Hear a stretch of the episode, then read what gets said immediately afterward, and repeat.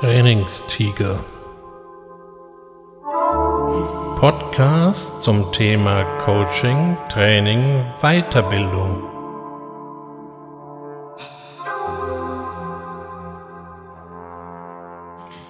Herzlich willkommen zum Trainingstiger.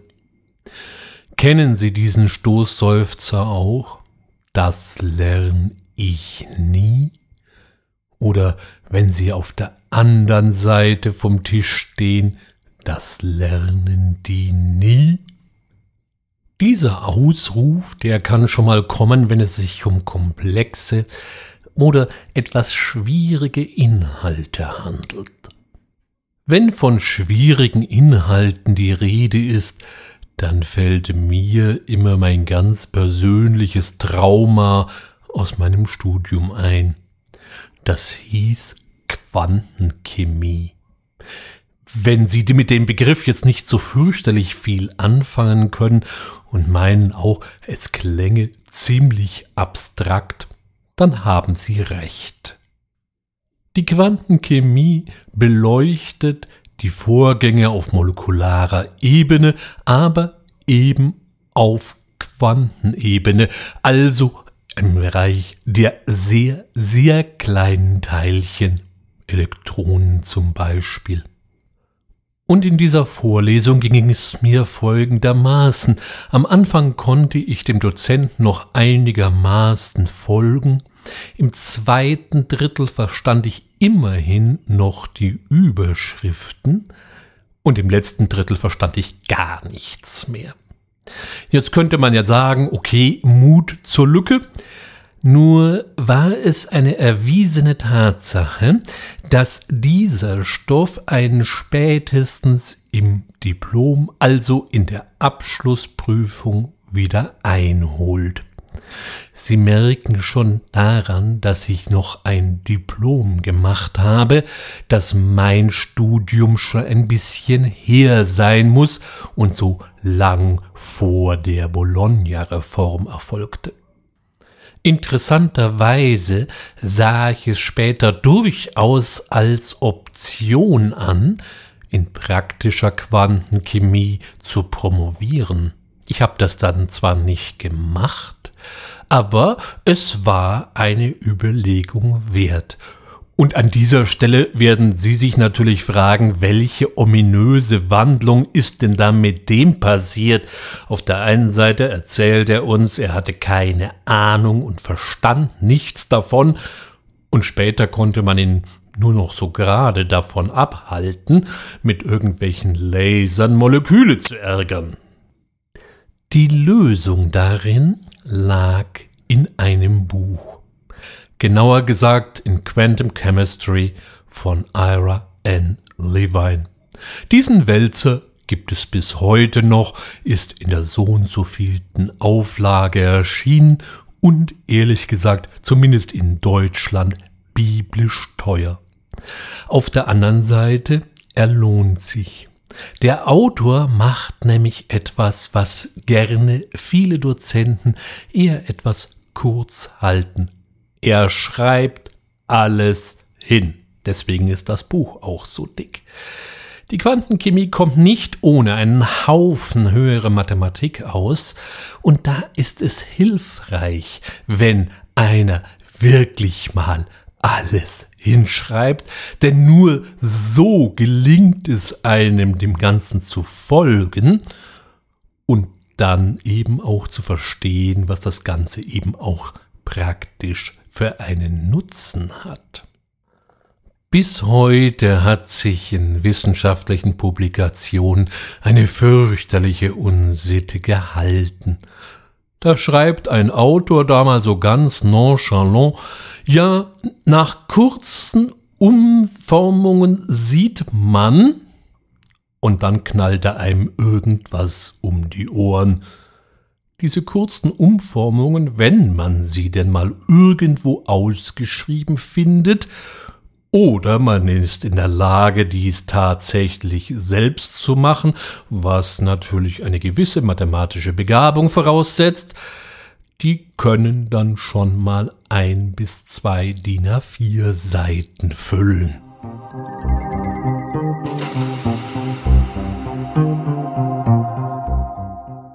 Und an dieser Stelle frage ich mich dann, für wen schreibt der Autor eigentlich?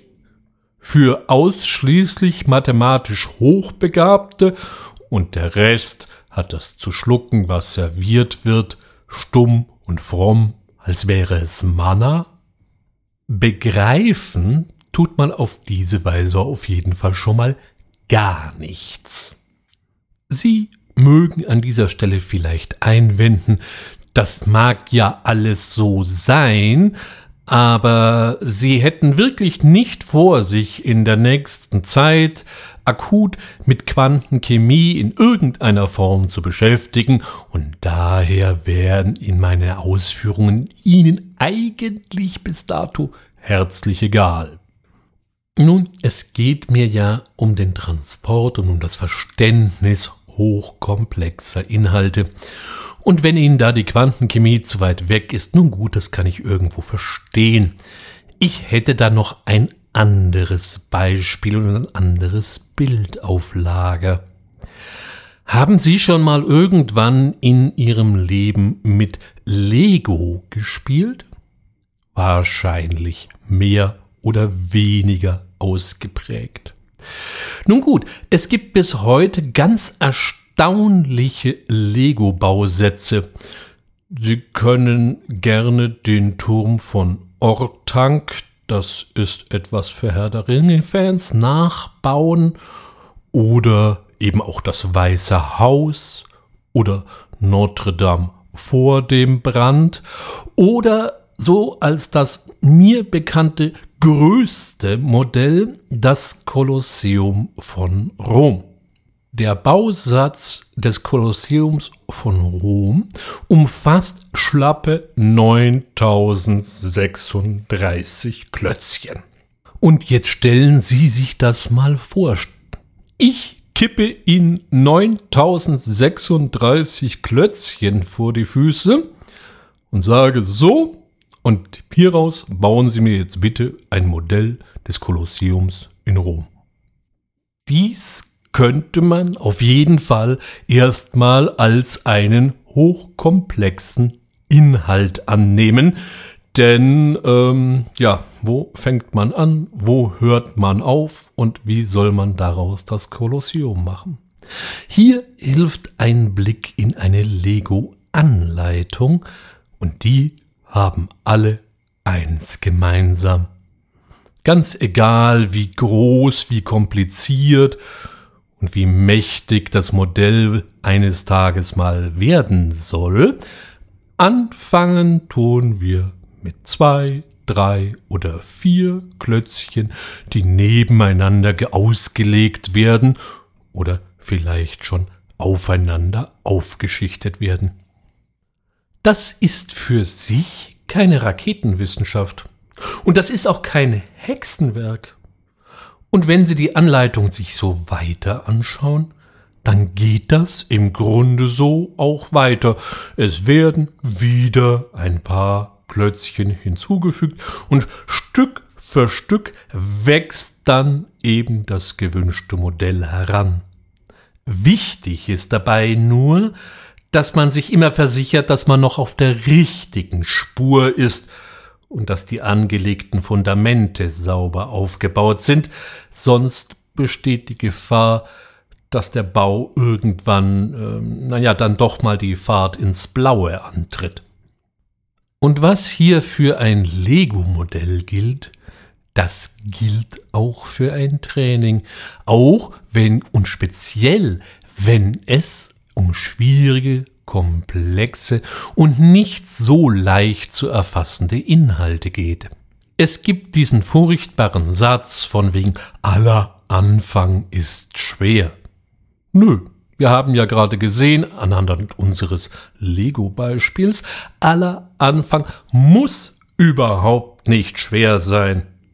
Entscheidend ist es nur, den richtigen Einstieg zu finden und sich von da aus von einer Ebene zur nächsten allmählich hochzuarbeiten.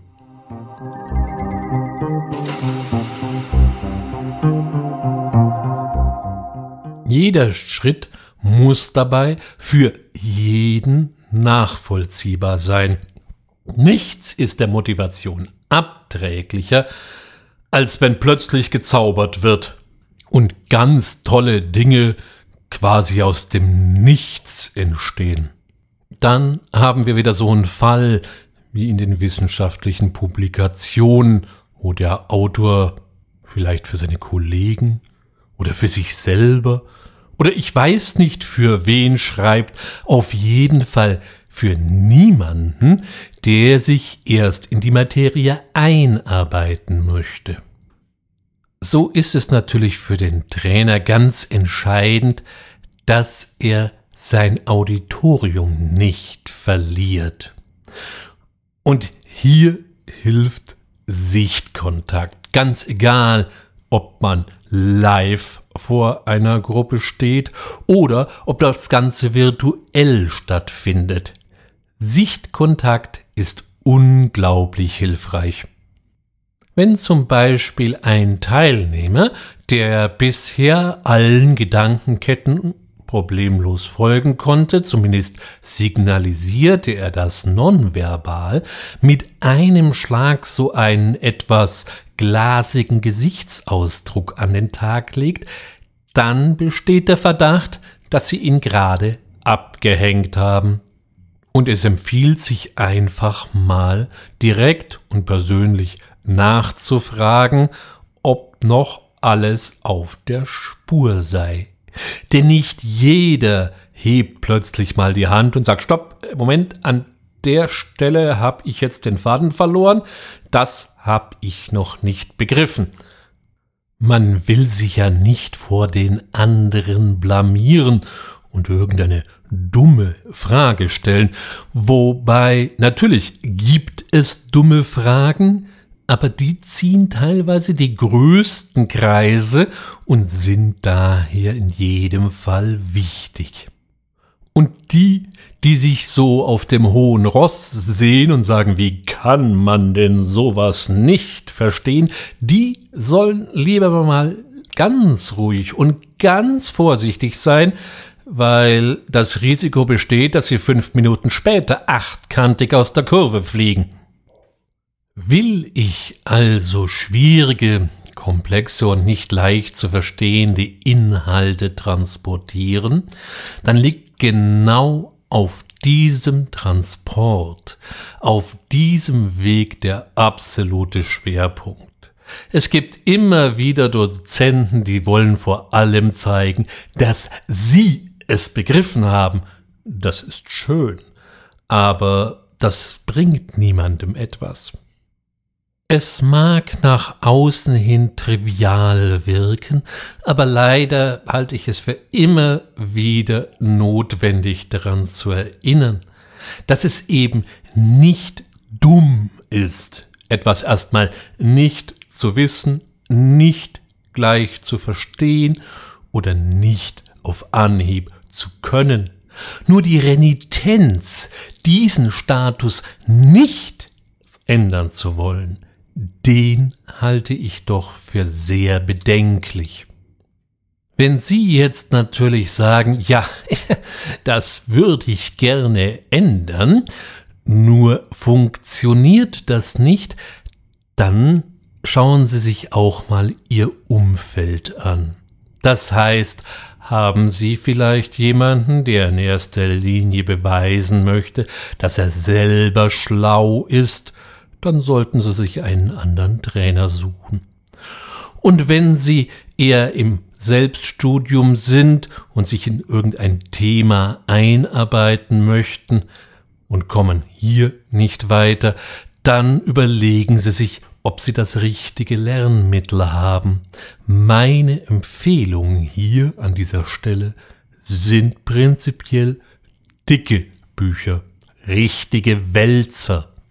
Die wirken zwar auf den ersten Blick erschreckend, auf den zweiten Blick haben sie aber den unglaublichen Vorteil, es wird ihnen alles gesagt. Man hat Platz, man hat Zeit, Man kann auch mal die Sachen wirklich ausführlich hinschreiben und wie man an meinem Erstbeispiel gesehen hat, erwies sich das als durchaus hilfreich. Gerade wenn ich mich in etwas Neues einarbeiten möchte, hilft es, wenn man es mir ausführlich und mit Zeit erklärt. Kurze Zusammenfassungen, das können wir irgendwann mal später brauchen. Mit diesem Ausflug in meine naturwissenschaftliche Vergangenheit möchte ich mich für heute bei Ihnen verabschieden. Freue mich wie immer, wenn Sie mir bis hierher gefolgt sind, würde mich noch mehr freuen, wenn ich Sie in einer deiner nächsten Ausgaben des Trainingstigers wieder begrüßen dürfte. Wünsche Ihnen jetzt eine gute Zeit.